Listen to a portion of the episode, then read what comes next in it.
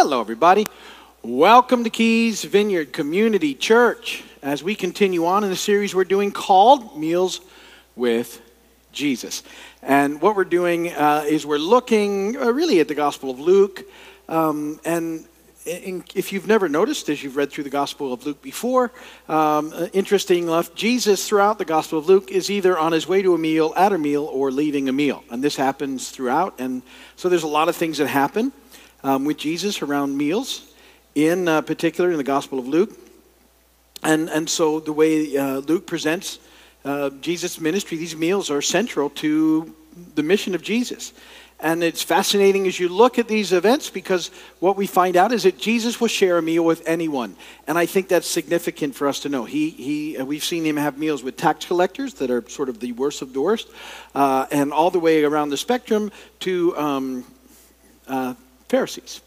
Uh, and and um, that if they invite him, he generally goes and he has a meal with them and that this is an amazing picture of the grace of God, the, the willingness of Jesus to sit around a table, which is really a uh, table fellowship is a very um, intimate, relational kind of thing. And, and so, you know, unfortunately, culturally, we're losing some of that, but um, it had been for, you know, centuries uh, and, and still should be a very sort of focal point of uh, relationship and, and certainly was very important to Jesus. And so, you know, I've sort of tagged throughout this, this series that before Jesus ever picked up the cross, he picked up a fork and things started changing. And uh, so I like that, although I don't know if they really had forks. But nonetheless, uh, you get the idea as we go through that. So uh, we're going to be talking about another meal today uh, in just a moment. That's the intro. Transition, there's always a bad joke. I'm thinking about this one. Got to tell me what you think about this. Young man's getting ready to go to the prom, and so he, uh, he needs to get tickets, so he goes to get tickets to the prom, and there's this huge long line for tickets, so he stands in the line and he gets tickets and just figures, oh, well, that's this way it goes, I guess. And then uh, he wants to get a, a, limo, you know, and do it right. And so he goes to rent the limo. And again, there's this huge long line. He can't believe it, stands in line gets the limo, goes to get a tuxedo. There again, line, just massive line. He's in line. You can't believe these lines are just crazy. He gets that. He, he goes to the florist to get a little, you know, do it right. And again, long line. He just, it's crazy, all these lines. So he, finally, the big day comes around. They go to the prom. He and his date, she's thirsty. So he goes to get them both punch, and there's no punch line. Thank you very much.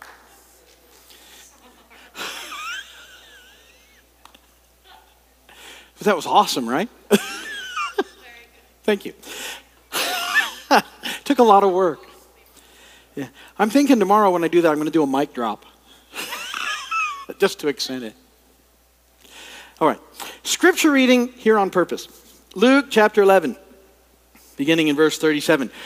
When Jesus had finished speaking, a Pharisee invited him to eat with him, so he went in and reclined at the table. The Pharisee noticing that Jesus did not first wash before the meal, was surprised. Then the Lord said to him, Now then, you Pharisees clean the outside of the cup and dish, but inside you're full of greed and wickedness. You foolish people. Did not the one who made the outside make the inside also? But give what is inside the dish to the poor, and everything will be clean for you. Woe to you, Pharisees! Because you give God a tenth of your mint, rue, and all other kinds of garden herbs, but you neglect justice and the love of God. You should have practiced the latter without leaving the former undone. What are you, Pharisees? Because you love the most important seats in the synagogues and greetings in the marketplaces. Woe to you, because you're like unmarked graves, which men walk over without knowing it. One of the experts in the law answered him, Teacher, when you say these things, you insult us also. And Jesus replied, And you experts in the law, woe to you, because you load people down with burdens they can hardly carry, and you yourselves would not lift one finger to help them. Woe to you, because you build tombs for the prophets, and it was your forefathers who killed them. So you testify that you approve of what your forefathers did. They killed the prophets, and you build their tombs. Because of this, God in his wisdom said, I will send them prophets and apostles, some of whom they will kill, and others they will persecute. Therefore, this generation will be held responsible for the blood of all the prophets that has been shed since the beginning of the world, from the blood of Abel to the blood of Zechariah, who was killed between the altar and the sanctuary. Yes, I tell you, this generation will be held responsible for it all. Woe to you, experts in the law, because you've taken away the key to knowledge. You yourselves have not entered, and you have hindered those who were entering. When Jesus left there, the Pharisees and the teachers of the law began to oppose him fiercely and to besiege him with questions, waiting to catch him in something he might say. Blessed be the word of the Lord. So here he goes, another meal. Uh, Jesus has done some teaching. A Pharisee invites him to dinner, and sure enough, Jesus goes. And then you can see that the whole meal was a little, there was a little tension at the meal. And, uh, and that's what happens. And, and so I want to talk about that today and what's going on in this meal and, and what we can learn from it, because I think it's really significant. The next couple of meals that we get to have, have sort of this same sort of um, theme running uh, through them that are really important for us as a church to get a hold of. So it starts out simply enough. Point number one Did you wash your hands? That's sort of what happens in this whole process. Um, Luke 11 38, the Pharisees, noting that Jesus did not first wash before the meal, was surprised.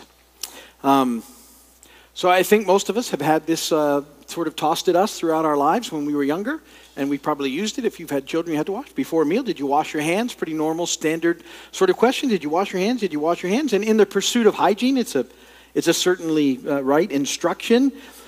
But this is not what's taking place here at this meal.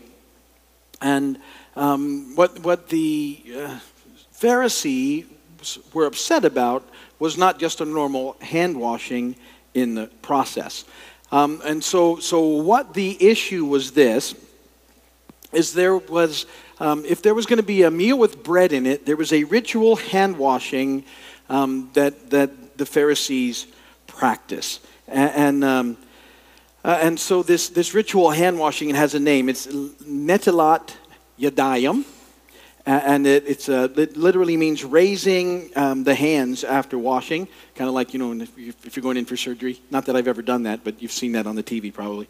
Um, and and this would be done with a blessing prior to eating any bread with a meal. And and so um, what would happen is before they would sit down to dinner, it would be a big deal. They had these special cups with two handles. Uh, with water in them, and, and you would go over a basin and you would, you would pick up um, with your least dominant hand, so for, you know, 80% of the world, 90% of the world, left hand. You'd pick up the left hand, and over the right hand, you would pour water three times on the right hand, and then you would usually pick up a cloth or something because that, that hand was now ceremonially clean. You'd to hold the other handle, you'd repeat the same thing on the left hand. Then you'd raise your hand and they would, they would recite, recite a prayer, you know, Baruch Adonai. It goes on and on. It's a, it's a blessing, um, uh, you know, of this ritual washing. And then they would go silent until they would eat the bread. They would pick up the bread just before there would be another blessing, blessing of the bread, and then they would eat. And so um, the Pharisees, this is what they did before every meal. It was a big show. And um, um, what Jesus, in effect, is saying, because he just reclines at the table, is, is it's not necessary. Jesus just kind of gets down, sits. You remember I told you how they would lean on the table. He's there reclining. He's ready to eat. He's basically saying, "Let's eat." And because he didn't do all this other stuff, the Pharisees now are judging him in a very self-righteous way. Again, they get that attitude: Who does he think he is? If he really was who he says he was, he would have done what we always do, which is this big process of washing their hands before they sat down, sat down to a meal. And so Jesus' response to them is a series of woe statements. W O E statements. Now, um, when we read that, we, we sort of, I think a lot of times we'd have the idea that oh, this woe was a stinging rebuke. But in effect, it's more of a, an expression of grief, uh, an expression of regret that these guys don't get the bigger picture. That, that um, um, Jesus is really, you know, because he cares about the Pharisees too. Uh, he, you know, he came for them, came for everybody. Uh, and, and he's saying to them, you guys, you, your priorities, you've messed up your priorities. And, and that's sort of the issue with what's going on here. Now, remember, whenever we read about the Pharisees, I think we can have a tendency because of, you know, the way they ultimately persecute Jesus and that, you know, responsible, in effect, for, for the whole, you know, getting them to the cross and everything. Um, we think of them as just an evil group of men. You know, we watch them bring people in, the woman caught in adultery, all those things. They just don't care about people. So, so at, at some level, we can just write them off as a bad group of folks. But what we have to think about is this is that they didn't start out that way. The Pharisees um, really started out as a sort of a philosophical sect of Judaism, uh, third century BC. And, and the reason that they formed was they were, they were because that word Pharisee actually means to separate. At this period in history, the Greeks were trying to make everybody be like the Greeks. They were, they were Hellenizing everybody. That's what that word is called. And, and the, the Pharisees got together to stop that from happening to the Jewish people. They wanted to protect their heritage and their culture and the word that they had. And so um, they started with really good intent to, to be this, this sort of um, group that would, would protect uh, Judaism in effect. Um, and, and so um, they, at Jesus' time, they had become a very powerful, almost political party. Uh, at the time of Jesus, there were three sort of very powerful Jewish groups the Pharisees, the Sadducees, and the Essenes. Um, the Essenes are the ones that hid the Dead Sea Scrolls. And then the Pharisees and the Sadducees were the biggest two of the groups. Um, and the high priests were involved in those things. And it was very political in the process um, of what's going on. And um, one of the main differences, you know, Paul uses between the Pharisees and the Sadducees, because Paul was a Pharisee, was the Sadducees don't believe in the resurrection. And the way you remember the difference is the ones that don't believe in the resurrection are sad, you see. Okay. So, um, so, so the Pharisees began, and this is important to know, you have to see this because this is really what ties into us. They, they, they began to really preserve the national integrity and strict conformity to the law of Moses. Now, in this story, you also have uh, a group of folks at the table called scribes. Um, uh, and the scribes copied down the law, and they were considered to be experts in it. So, so the scribes and the Pharisees were among the leaders uh, of Israel at the time of Jesus. Now, here's, I think, the problem. And, and uh, the, the reason I go through all that saying they didn't start out bad is that the church has a tendency to become like Pharisees, and we have to be on guard against it all the time because it's, it's not good when it happens. And what they did um, and this is, I, you get this, when what the Pharisees and the scribes had, had begun to look at the Word of God as a possession to wield as a weapon to keep themselves justified and in power, rather than seeing the Word of God as a living document that would reveal their inadequacies before God, causing them to understand their need for His mercy and His grace and seek after His salvation. And see, that's what, what we have to be careful of, that we don't, it's a, it's a slip into self righteousness that uses the word to judge others and stops letting it have its impact on us, which it should continually. That we get the idea that the word, when we really are reading the word the way we should, we understand that we can't, we're not going to make it without Jesus. We need his grace every day. We need mercy every day, and that changes us. So, so the Pharisees didn't start out as hypocrites um, who said one thing and did another. They were, they were honestly trying to serve God and not fall back into sin and be you know, completely overtaken by the Greeks. But what they did, and this is the mistake that, that the church needs to be careful of, is they, they, they started trying to create a rule for every possible situation instead of letting their lives be molded by the character of God.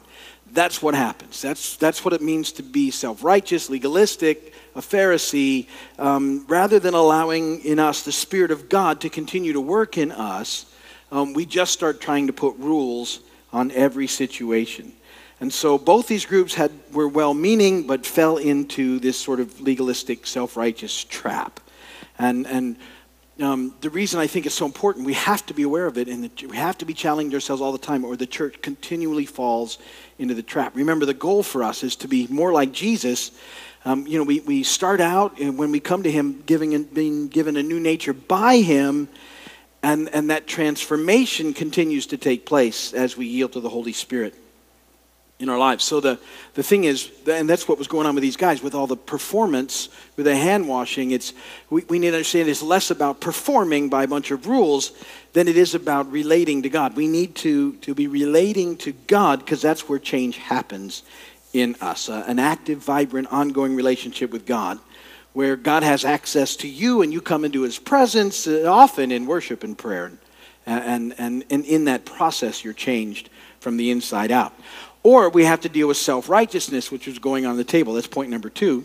Self righteousness, Galatians 3 1 through 3. You foolish Galatians, who has bewitched you? Before your very eyes, Jesus Christ was clearly portrayed as crucified. I'd like to learn just one thing from you. Did you receive the Spirit by observing the law or by believing what you heard? Are you so foolish? After beginning with the Spirit, are you now trying to attain your goal by human effort? And, and that's really what we have to be. That's, that's the, the subtle switch that happens that we need to be aware of. Uh, we, we start thinking we have to earn it, and we will start going into this rule based relationship with God where there's no life.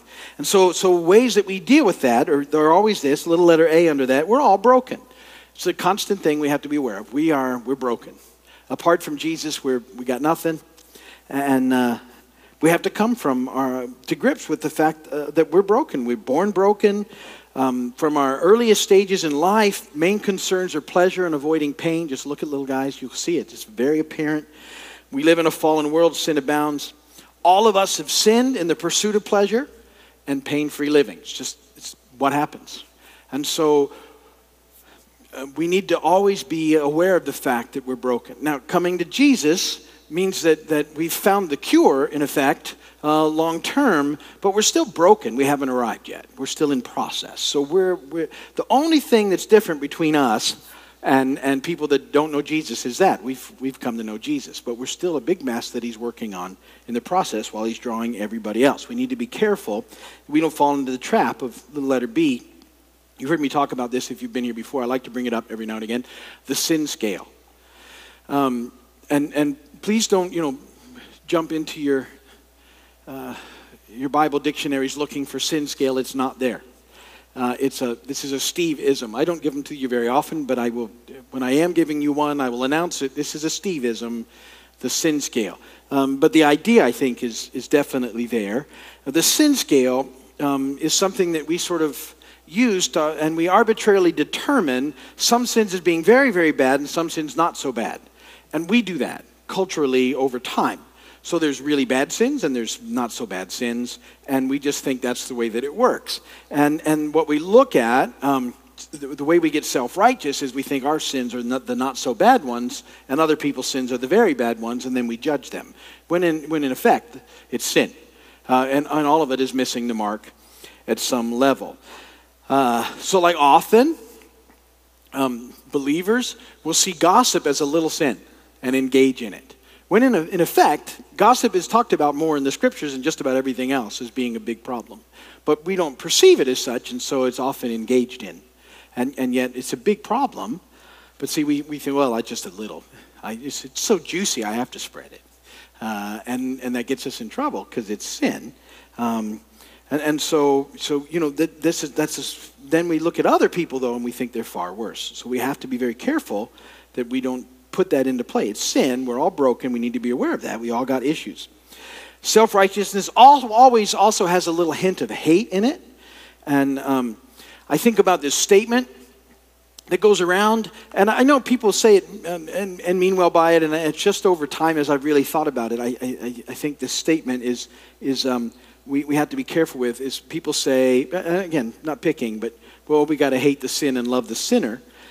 And I understand the, the thinking behind that, but the problem is if you really plug into that statement, it has some very self righteous undertones.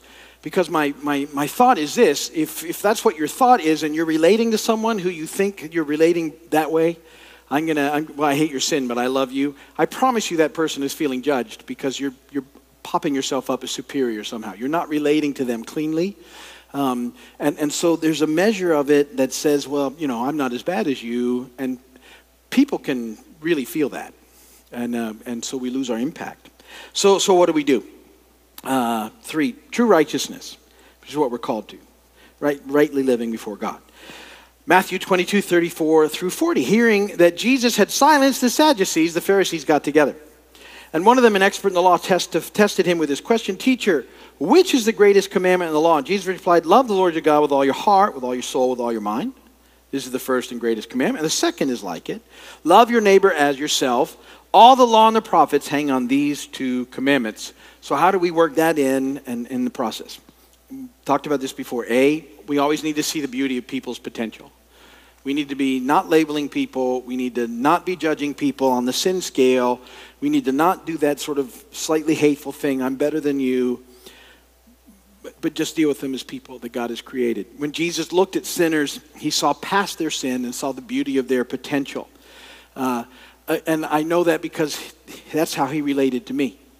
Um, when, he, when he first began to relate to me, it, he, he saw potential um, past the layers of mess that I had and still have. Um, and so he, it's, but Jesus doesn't condone sin. He just doesn't allow it to be the focus, and that's the issue. And, and when you want, when we start wanting to make sin be the focus, it's because we're, we've slipped into rule following and it's too easy to pick apart and judge. We've gotten away from sort of trusting the, the Lord to be working on us on the inside. We start cleaning the outside and it, we don't get there. This uh, also needs to be grace filled, self righteousness. B, it's grace filled. Jesus uh, was able to treat people this way because he exemplified this grace filled life. He loved people, and people knew it. Again, for every range of the spectrum. I'm telling you, the, the Pharisees, although they would get mad at him, they still wanted to be around him. Ultimately, you know, they're going to plot to overthrow him because he, he talks to them honestly. But, but they, were, they, came, they would have him to dinner because there was something about Jesus. And, and what they're responding to is his amazing love, and it's what everybody along the spectrum responded to. And, and so this whole thing is displayed in love. That's C. Um, it, it doesn't take sin lightly, true righteousness. Understands that people are only ever healed from their brokenness in the context of a loving relationship with God. And so we have to be aware of that. We have to understand that that's how this process works, just the way it worked from us. And, and what I want you to see in that meal, with Jesus sort of bypassing all the performance stuff and just saying, come on, guys, let's hang out. And then when they, when they judged him for that, he says, This is the problem, guys. You, you, you're so consumed with all of these rules that you've missed the bigger picture, and I want you to see the bigger picture. I want you to get it.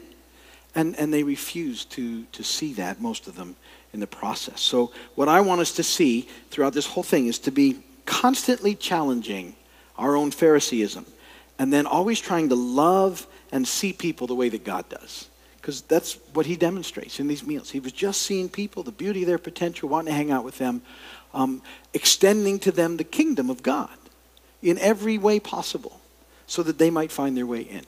And, and that's what he wants us to do. And so, you know, think about that. And, and this next meal that we're going to have together, we're going to talk about. You'll see some of these same themes moving through in some fascinating ways. Um, but that's good uh, today to, to sort of think about that. I challenge you to always be looking at your tendency towards being a little bit of a Pharisee so that we don't lose our impact in the world the way that this group did. And, and uh, that's part of the process.